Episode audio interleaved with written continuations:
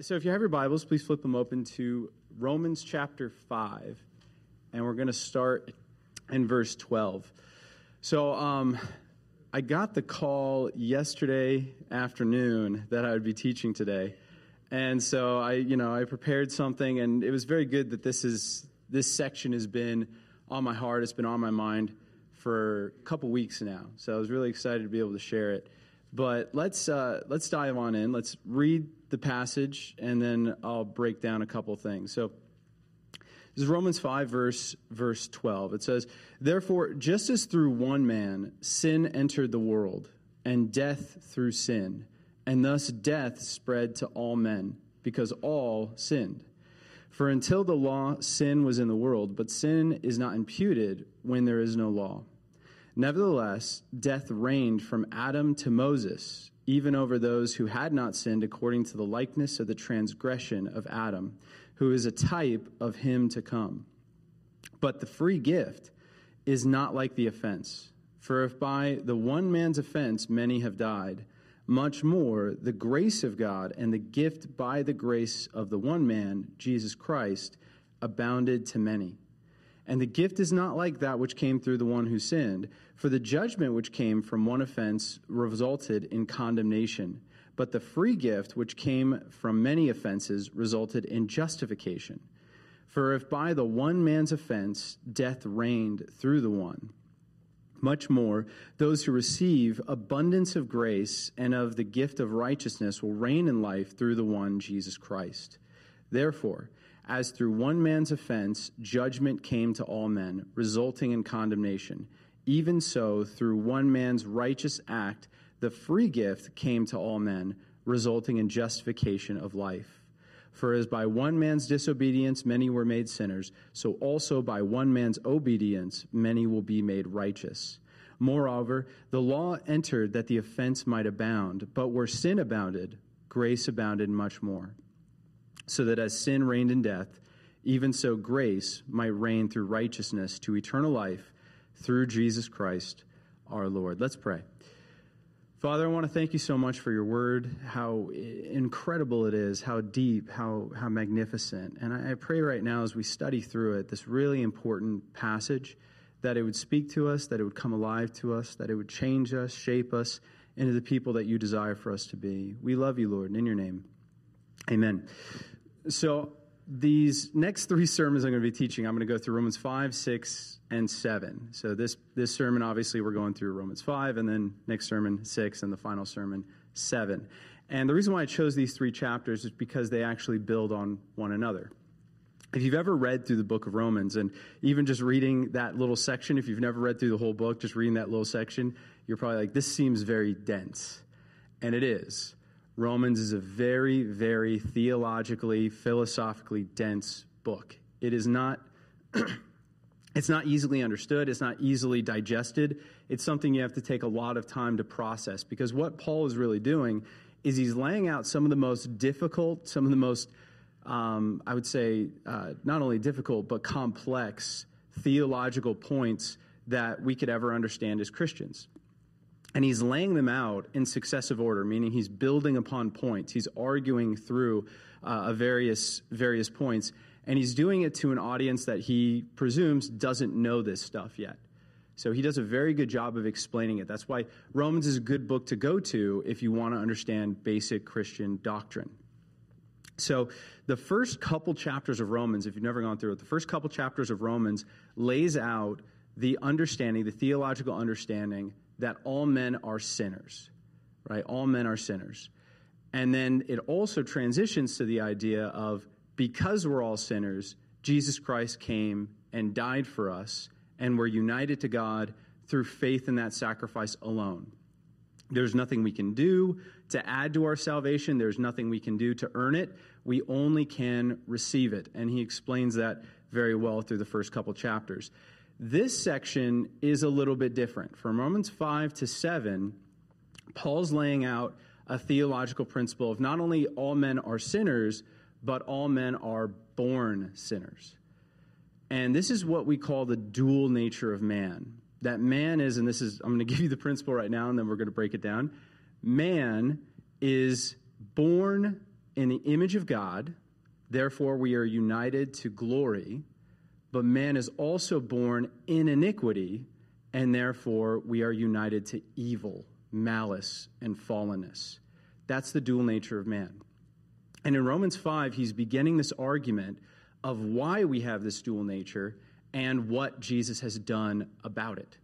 And he then goes through the next couple chapters to clarify exactly what this means. Now, this is very unpopular. It's a very unpopular doctrine nowadays. We call it the doctrine of original sin. Very unpopular in our culture today. The reason why is because a couple hundred years ago, there was this guy named Jean-Jacques Rousseau, obviously French, and he had this idea that man is not born sinful. So he had a philosophy that went exactly counter to the Christian doctrine of original sin. And what he said is that man is not born sinful. We're actually born righteous. We're born justified. We're born holy, good, pure in every aspect. But through your upbringing, you are turned bad. So in other words, through government, through various social structures, through trauma, mental disorders, things like that, that's what makes you bad. But you're born good.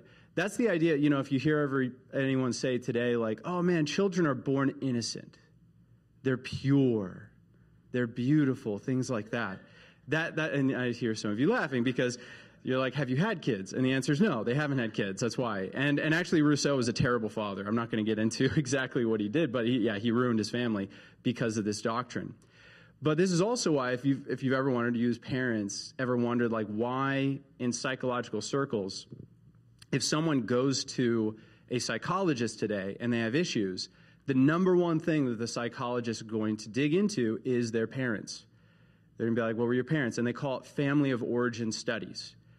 And I'm not going to discount it totally, but the idea there is if the child is born pure and you're a mess, what happened from when you were poor to now that you're a mess? That's the idea. There's something that had to have occurred in your early life, something that happened from your family that perfectly explains what's wrong with you today.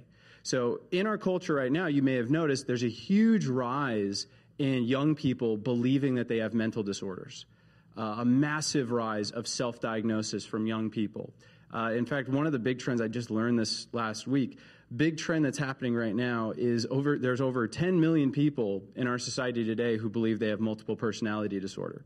Now, this is a very rare psychological disorder, and a lot of people don't even think it's real. They think it's mainly from movies like Split and things like that, that this kind of mess with people's heads.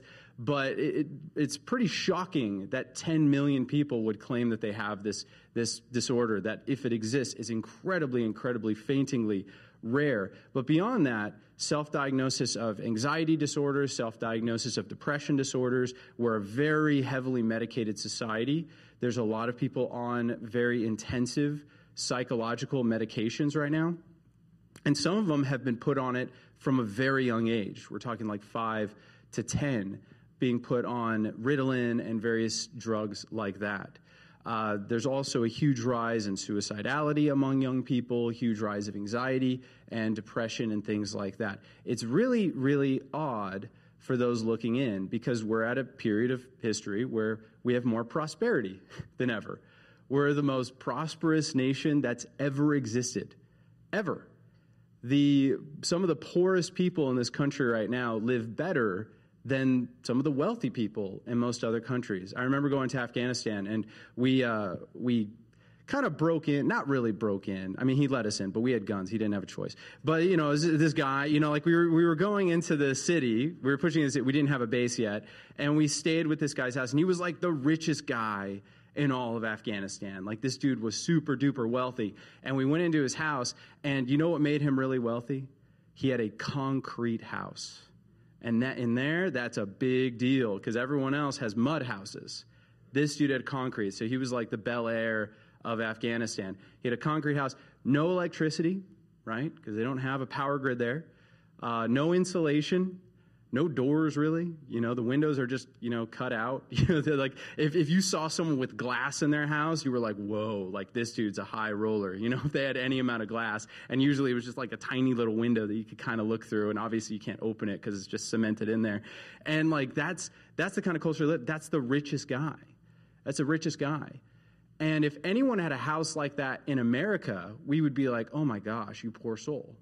You know, they'd be on the welfare system. We'd be trying to help them out. We may even assume that they're squatting somewhere without those kind of amenities. Obviously, no running water, anything like that. And that's the wealthiest person in that whole city. That's the wealthiest guy. So we see that we live in this incredibly prosperous nation, and yet these feelings of angst and depression and anxiety are on the rise. And the question becomes, well, why is that? Well, from the Christian perspective, we think that Jean-Jacques Rousseau was wrong. We think he's wrong. And because our culture does not have a spiritual explanation for their internal distress.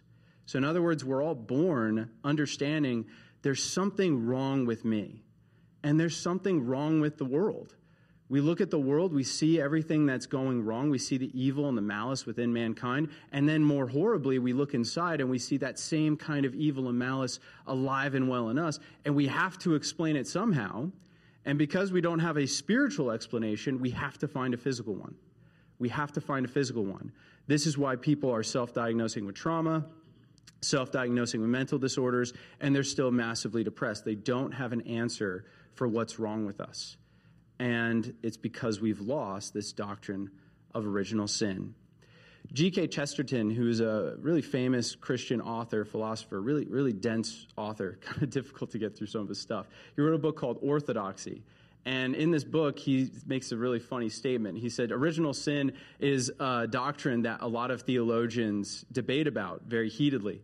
And he said, I find that ironic because it is the only Christian doctrine that can be proved verifiably. Right? So in other words, it's the only doctrine that we have. If you want to know, like, people are like, where's proof of God? Where's proof of this? Where's proof of that? The easiest thing to prove from his perspective is that mankind's a mess. He was like, that's the easiest thing you could possibly prove. But because humanity doesn't accept it, we have to come up with really odd philosophies in order to understand the way that the world is working right now. And it doesn't tend to bring us any amount of hope or peace. So the top one, so I've mentioned some mental disorders, trauma, things like that. But the top one is unjust social structures. This is the big one in our society today. Now, there's a woman named Beatrice Webb. She was one of the architects of the modern-day British welfare system. So lived in the late 1800s, early 1900s. She was a socialist, she was an activist, she was a British leader, and she kept this diary while she was going through her social work. And in the beginning, in this one entry, she writes this. This is in 1890, so she's still a young woman. And she says, I have staked everything on the essential goodness of human nature. Now, why is she saying that? Is because if I see evil around me, if I see people doing evil actions, but I believe that humanity is inherently good, then I have to believe the reason why those people are evil is because of poverty, is because of unjust social structures. They have been oppressed, they have been downtrodden by the system, and if we change the system, then the people will be brought up to virtue. If we change the system, people will become virtuous. They just need a chance. That's what people need. Now, she spends most of her life fighting for this, and after 35 years of fighting, so she's been fighting this thing tooth and nail for 35 years, this is what she says. So she goes back in her journal, and she writes in the margin next to that. She says this, I now realize how permanent the evil impulses and instincts within us are, and how little they seem to change. Greed for wealth and power, and how mere social machinery will never change that. We must ask better things from human nature, but will we get a response? No. No amount of science or knowledge has been of any avail, and unless we curb the bad impulse, how will we get better social institutions? So in other words, she looked at the culture and she said, what's wrong with culture? Society makes people evil. But then at the end of her life, she realized, but who makes society? People. So she's like, it's not society that makes people evil. People make society evil. And until we could figure out how to touch the inner bad impulse of man, she still isn't unwilling to say that. You guys see this? She's still unwilling to say that mankind is inherently evil. So she calls it a bad impulse. But she starts to see, oh my gosh, I was wrong. She doesn't convert to Christianity, but she does convert to this very specific doctrine of Christianity. She fights for 35 years and recognizes, why am I not making any progress? Possibly it's because I have not taken into account that mankind is not inherently good. Now, I'm going to point out a couple things in our culture today that really illustrate this very strongly. In New York, they came up with this really interesting plan to create, I don't know exactly what you call them. I guess you would call them like socialized drug dens. I guess you could call them that. So these are places where people can legally go and use drugs. So you could go into these houses and they provide you with clean needles and they provide you with all the paraphernalia that you need to inject yourself with various drugs. And their idea is, once again, well, people are inherently kind of good. And so there's these drugs out there that they're utilizing, but it's not the drug's fault, you know, it's not that fault. It's you know, society. And if we just give these people a little bit of love and a little bit of understanding, they'll see the error of their ways and they'll change. Obviously, these things have been a massive failure. They have found a lot of corpses within these things, and people are not getting better. They're getting much, much worse. There's obviously various other social structures that I could point out, including the welfare system. Regardless of where you fall politically, the war on poverty began in the 1960s, the so-called war on poverty. And since then, I think America has spent about $3 trillion overall on the war on poverty. And if you look at the societies that are most impacted, that meaning the cultures that are most impacted by the welfare system, do we see people rising out of it? And the answer is no. We don't see a lot of social change happening within those cultures. In fact, we see the opposite. So the cultures that are most impacted by the welfare system, not only do we see people getting inherently stuck in the welfare system, they never get out, but the family structures and the social structures break down at an exponential rate. So, for instance, fatherlessness is at an all-time high in our country today and things like that. This is, again, the idea of, oh, it's not people's fault, it's society's fault. And if we just give them a little bit more love, a little bit more understanding, they'll naturally see the error of their ways and they'll change. And again, we're not seeing that at all. One more thing I'm going to point out before I move into the Christian doctrine and why it's so important. There is a brand new one that is, it's not really new, it's been around since the 70s, but it's gaining a lot of traction today. It's called critical race theory. Now, this is the idea that we believe in a form of original sin, but the original sin is racially segregated. So in other words, it's not that all men are born sinful, it's that certain races are born inherently sinful, and their sin has then propagated to other races around. So in other words, you have the majority is born inherently sinful, and that majority then propagates their sinful behavior on the minority, oppresses them, and through that oppression, the minority is turned evil as well. So various ways that our culture is trying to explain what's so very, very obvious, all because we're unwilling to say what the Bible says. We're unwilling to acknowledge the simple truth that the Bible lays out, that mankind is born sinful. Now, why is it that people are so opposed to this doctrine? Well, it's actually very simple. This doctrine takes away human autonomy to a very high degree. What it states is that you were born broken, you were born twisted within your nature. And people don't like to hear that. They like to hear that you're in control of your own life. You get to make all decisions for yourself. We don't want to hear that we're born with a nature and that nature is actually more responsible for your behavior than anything else. We want to feel like we're in power and we're in control. This doctrine removes all power from mankind because not only does it remove the power to determine your natural state, but it also removes your power to be able to save yourself. Because if you are born broken, you cannot be the solution. You can't be the solution. So everyone who thinks like, man, we could save the world, we can make the world a better place, you're why the world is broken. And if you're why the world is broken, any attempt that you're going to make the world a better place is going to ultimately make it worse. And that's what we see, again, within our culture and our society. The more altruistic people have become, the more they're going to ruin the society. The road to hell is certainly paved with good intentions. And again, when you look through the last century, it's not like the people who made the world a worse place in the last century, guys like Hitler, Stalin, Pol Pot, Mao Zedong, people like that, they weren't these malicious individuals who were like, I want to screw up the world. You know, I just hate mankind and I want to make everything worse. If you read their writings, they actually are altruistic, meaning that they are trying to help the world. They really believed that what they were doing was going to benefit all mankind, but it didn't. If you're part of the problem, you can't really be part of the solution. You can't really be part of the solution. We don't like that doctrine at all.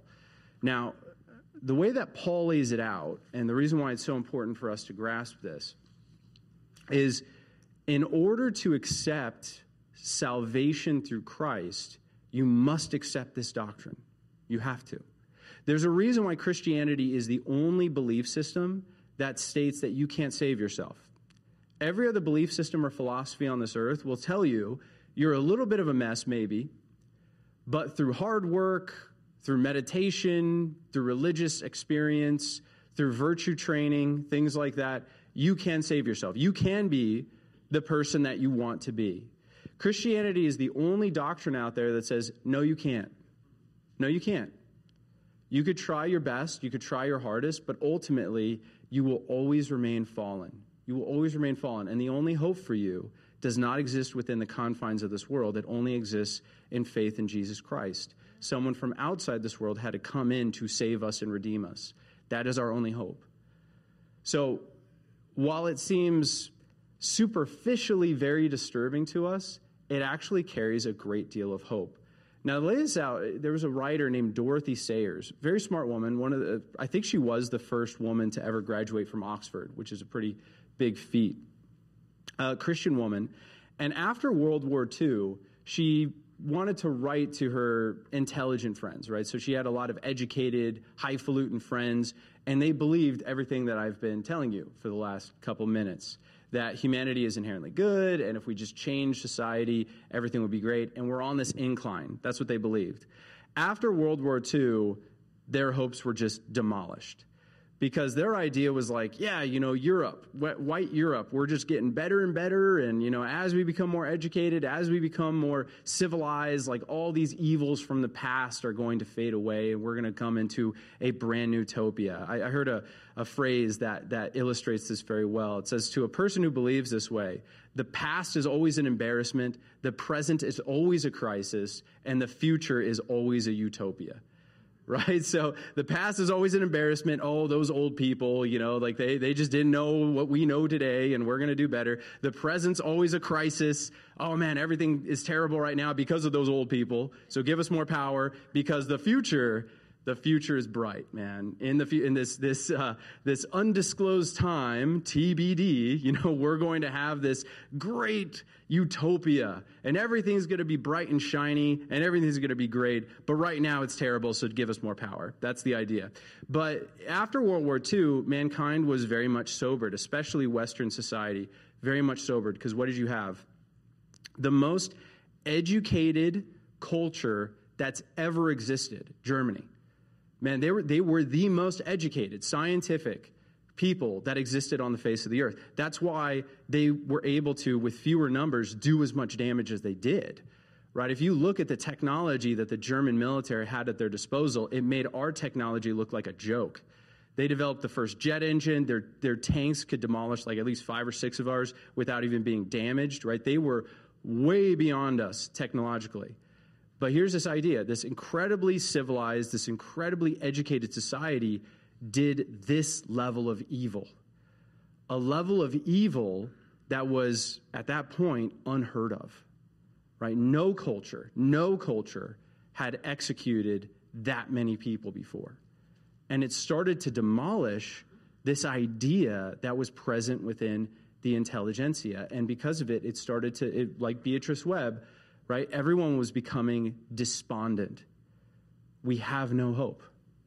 right? That's what people come to. That's what that doctrine leads you to, hopelessness. And again, that's why so many people today, so many young people, find themselves in so much despair. To give people an outlook on reality that says, oh yes, everything could get better, you could fix yourself, when they find in themselves an inherent twistedness, when they find in themselves an inherent wrongness, a badness, and they can't fix it. They don't know how to fix it. What it does is it leads to absolute despair. Absolute despair. But this is what she says. Listen, this is very interesting. She said, the people who are most discouraged and despondent by the barbarity and stupidity of human behavior are those who cling to an optimistic belief in the civilizing influence of progress through enlightenment.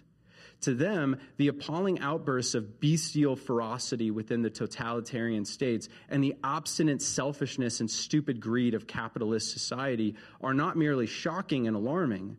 For them, it is as though the bottom had dropped out of their very universe. Now, for the Christian, this isn't so. He is as deeply shocked and grieved as anyone else, but he is not astonished. He has been made accustomed to the idea that there is a deep interior dislocation within the very center of human personality. The Christian dogma of the double nature of man, which asserts that man is disintegrated and necessarily imperfect within himself and all of his works, yet closely related by a real unity of substance with an eternal perfection within and beyond him, makes the present parlous state of human society seem less hopeless and less irrational. And this is what she's saying. As Christians, we're not looking at the world and saying, oh, the world's a mess, you know, everyone is terrible. No, we look at the world and say, we're image of God, right? We're made in God's image, and that means that people are capable of wondrous things, right? There is a lot of beauty within humanity. Even people who don't know God perform incredible acts of heroism and valor and integrity and virtue, right? These things exist throughout the world, and they're incredibly beautiful when we see them. I remember when I was training in the Marines, one of the things we had to do is we had to study Marines who had come before us. And it was incredible to look through the various soldiers who had given their lives for this country, many of them not Christian. And when you look at this type of virtue, it's impossible to just be like, oh, well, humanity is terrible and we're fallen and we're not capable of anything good. You can't do that because there is a beauty within human nature that's undeniable. But there's also a malice within humanity that is also equally undeniable. The goodness that mankind can perform, the virtue that we can perform, far outstrips anything you could see in the animal kingdom, but the malice and the cruelty that humanity can perform far outstrips anything we could see in nature as well. There is something deeply, as she puts it, dislocated within us. There's something wrong. There's something the matter with us. And that is this idea of being born under Adam. So let's go back to the passage, and we'll break it down a little bit to understand this doctrine. What Paul is saying in Romans 5 is he's saying that God created a structure. He created a structure. And in this structure, he made Adam, which is another name for man, he made Adam the head of mankind. So much like a ruler, right? Much like a ruler, Adam became the ruler of us. So, for instance, did every German believe in the Nazi plan? No. No, they didn't. In fact, there was a lot of Germans who didn't like what Hitler was doing. One of my favorite authors, actually, is a guy named Dietrich Bonhoeffer. He was a pastor during the Nazi government, and he opposed them strongly, and he actually tried to assassinate Hitler. Right? He actually had this plan to kill him, which is kind of cool, in my opinion. But he unfortunately failed and was executed, him and basically his entire family. But we see there that there were a lot of Germans who didn't agree with what Hitler was doing. But America, we didn't declare war on Hitler. We declared war on Germany, right? That was the way that war works. We declared war on Germany itself because the leadership represents the population. And we understand that in warfare. That's why you're not held accountable as a military member for collateral damage, right? Because you are at war with the country, and the collateral damage within the country is not your responsibility. In the same way, Adam becomes the ruler of all of his children were all children of Adam. And he made a decision as to how the kingdom of this world is going to function, right? God gave him the keys. He's like, you are the ruler. Fill the earth and subdue it. That was the call to Adam and his wife Eve. Adam made a decision. Do I want God to be in control, or do I want to be in control? And that was the temptation of the serpent within the garden. If you read Genesis 3, the temptation is, you will be like God, discerning both good and evil. You will be like God, discerning both good and evil. Why should you just have this instinctual pleasure of doing what God thinks is good? Right? Because that was mankind's state before the fall. Everything we instinctively wanted to do was necessarily good because it was perfectly reflective of God's nature. What Satan tempted Adam with was, how do you know that God's way is the best way? What if there's a better way? What if there's a different way? Wouldn't you want to discover that? And Adam said, yes. What that did to our nature is it altered us, where, again, not every instinct that you have is evil, but you do have a lot of instincts that are evil. And we as a culture and society can set up morality for ourselves. We get to decide what's good and evil, and we can create culture through it. That's what the kingdom of this world functions on. We don't want revelation. We want philosophy, wisdom, and the rights of man. We want to be free. That was the doctrine that passed down to you, to me, and to everyone else. This is why, for most of us, when we read in the Bible something that the Bible says, you shall not do it, there is something in us that says, we'll see. There's something in us that rebels, that doesn't want to be told what to do. That when we hear it, we're like, well, why? You know, it's so funny. We get so upset with our kids when they do that, right? Hey, do this, do that, eat your vegetables, you know, clean your room. Why? And we get so mad. We're like, how could you think that I would be, you know, evil or malicious? Or how could you believe that I'm not telling you what's absolutely best for you? Just do it because I said so. And we get so mad with our kids. But then we do the exact same thing to God. Thou shalt not X. Why? Why? I don't understand.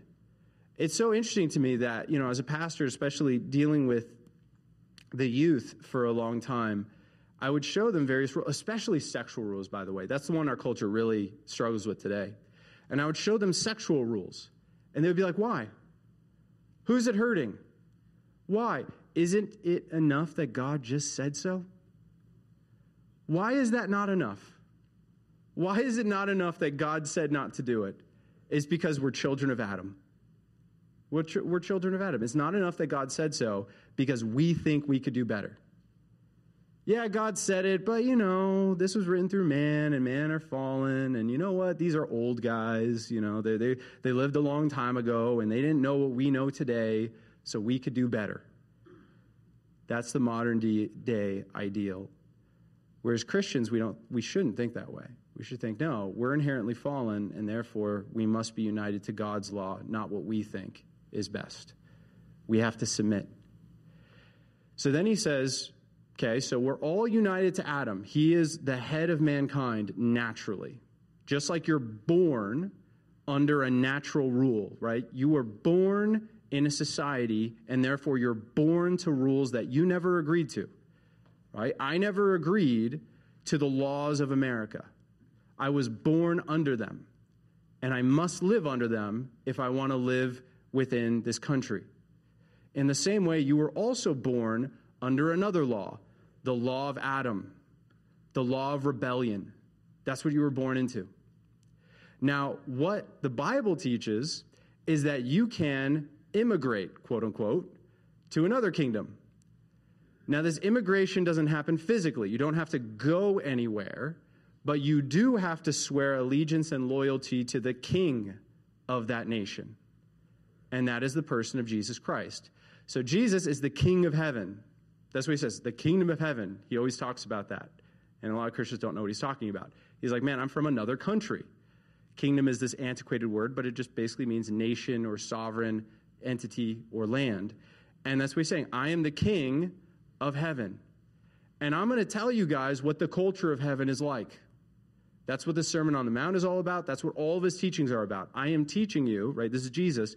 I am teaching you what the kingdom of heaven is like. And the kingdom of heaven submits to the king. That's what they do. They submit totally to the king.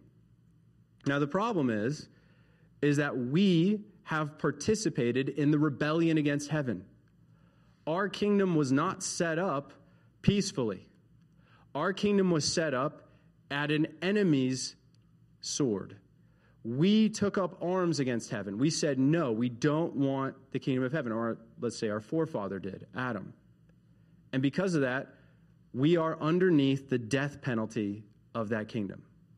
God said, I could invade your little paltry planet, and I could enforce my rule with an iron sword. The problem is if God enforces his law on earth, no one would be left standing. No one would be left standing because all have sinned and fallen short of the glory of God. We all participate in the rebellion. And Paul gives two evidences as to how we can know we're a part of this kingdom. Number one, all sin. Number one, all sin. If you've ever sinned, that's proof that you are a part of the kingdom of earth. You have assented to Adam's rebellion when you sin. Now, this is, again, shocking because we're like, well, I don't sin as much as that guy, or my sin's not as bad as this person, so how could I be in the same category? Because in order to be a member of the kingdom of heaven, you know what? You can never sin. That's the qualifications. You can never sin if you want to be a member of the kingdom of heaven, and we all have. The second way that we can know that we're a part of this kingdom is all die. Nobody dies in the kingdom of heaven. It's an eternal kingdom. It's a kingdom filled with life.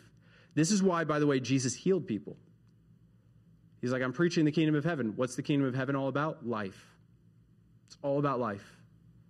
And just a touch, just a single touch from the king of that nation would heal any wound, any malady within mankind. That's how powerful the life of that kingdom is. So all sin and all die, that's evidence that we are a part of the kingdom of this earth and not a part of the kingdom of heaven. So Jesus comes in the visage of man. He's born into our kingdom. And he lives a life that we should live in total obedience to the kingdom of heaven. He is the only human being who was loyal to God his entire life. Never sinned, did everything that a denizen of heaven should do. But instead of receiving the reward that he was owed at that point, which is access to heaven, Jesus denies what he's owed. And he instead takes what we're owed. He says, no, I'm not going to take my citizenship in heaven. I'm not going to take that right. I'm going to take the ultimate right of the citizens of earth. What's that? Death. I'm going to die. Though he never tasted sin, Jesus tasted death. And he rises again, and then through that resurrection, he unites the kingdom of heaven to the kingdom of this earth. And he says, anyone who wants to be in the kingdom of heaven, all they have to do is believe that I took your place on the cross, that I took your death, that you are under a death penalty from the kingdom of heaven, and you need my forgiveness.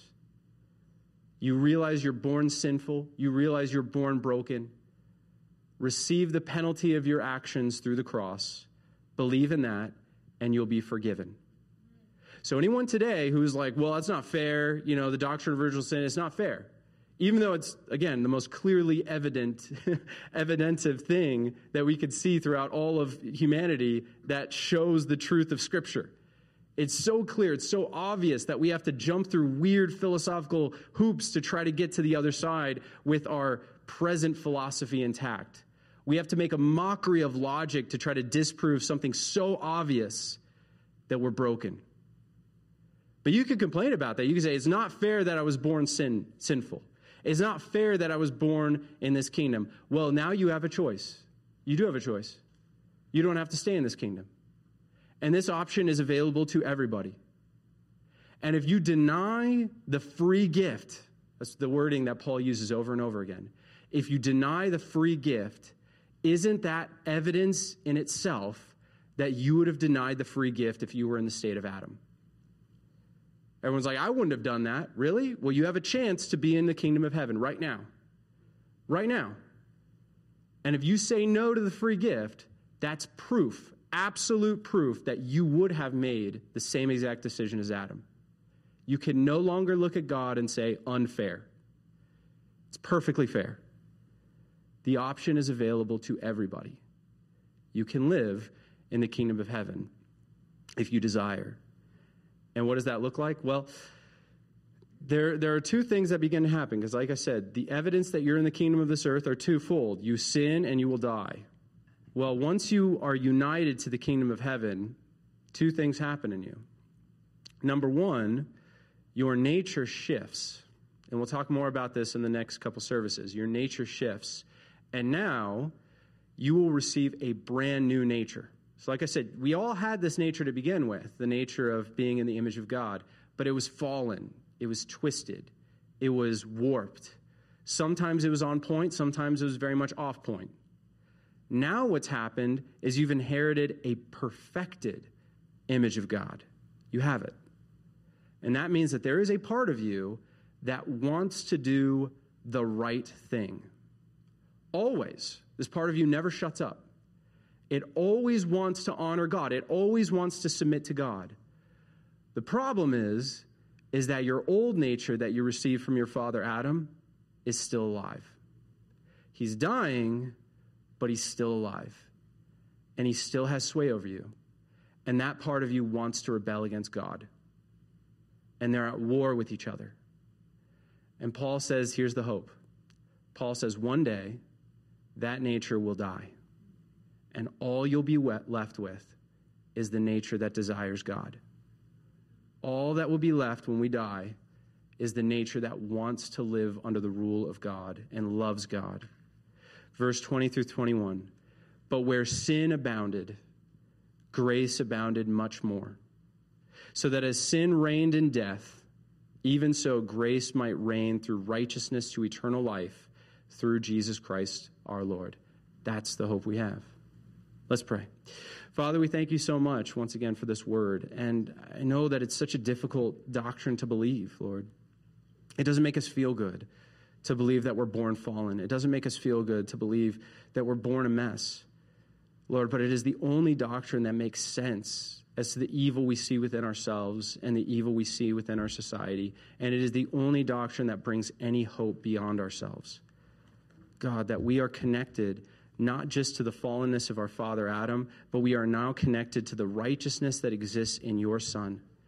So, Lord, I pray that if there's anyone listening to this who has not made the decision to enter into your kingdom, to receive that free gift, Lord, they would make that decision today. They would recognize the fallenness in their nature, that even the things that they think are immoral are the things that they practice. And even the things that they think are virtuous, they fail to live up to.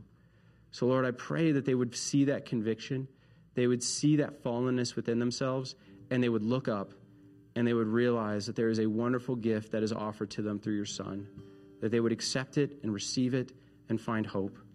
And I pray for all those who have already made that decision, that this would be a wonderful reminder to them, that even though they have given their life to you, Lord, there still exists and remains a nature of them that rebels against you, God. So I pray that if they become disheartened through their failure to sin, that they would remember that this is the state of humanity and this is the good fight that you have laid before us. And it is a fight that you have won, and it is a fight that will end. We thank you, Lord, for this hope, and in your name, amen.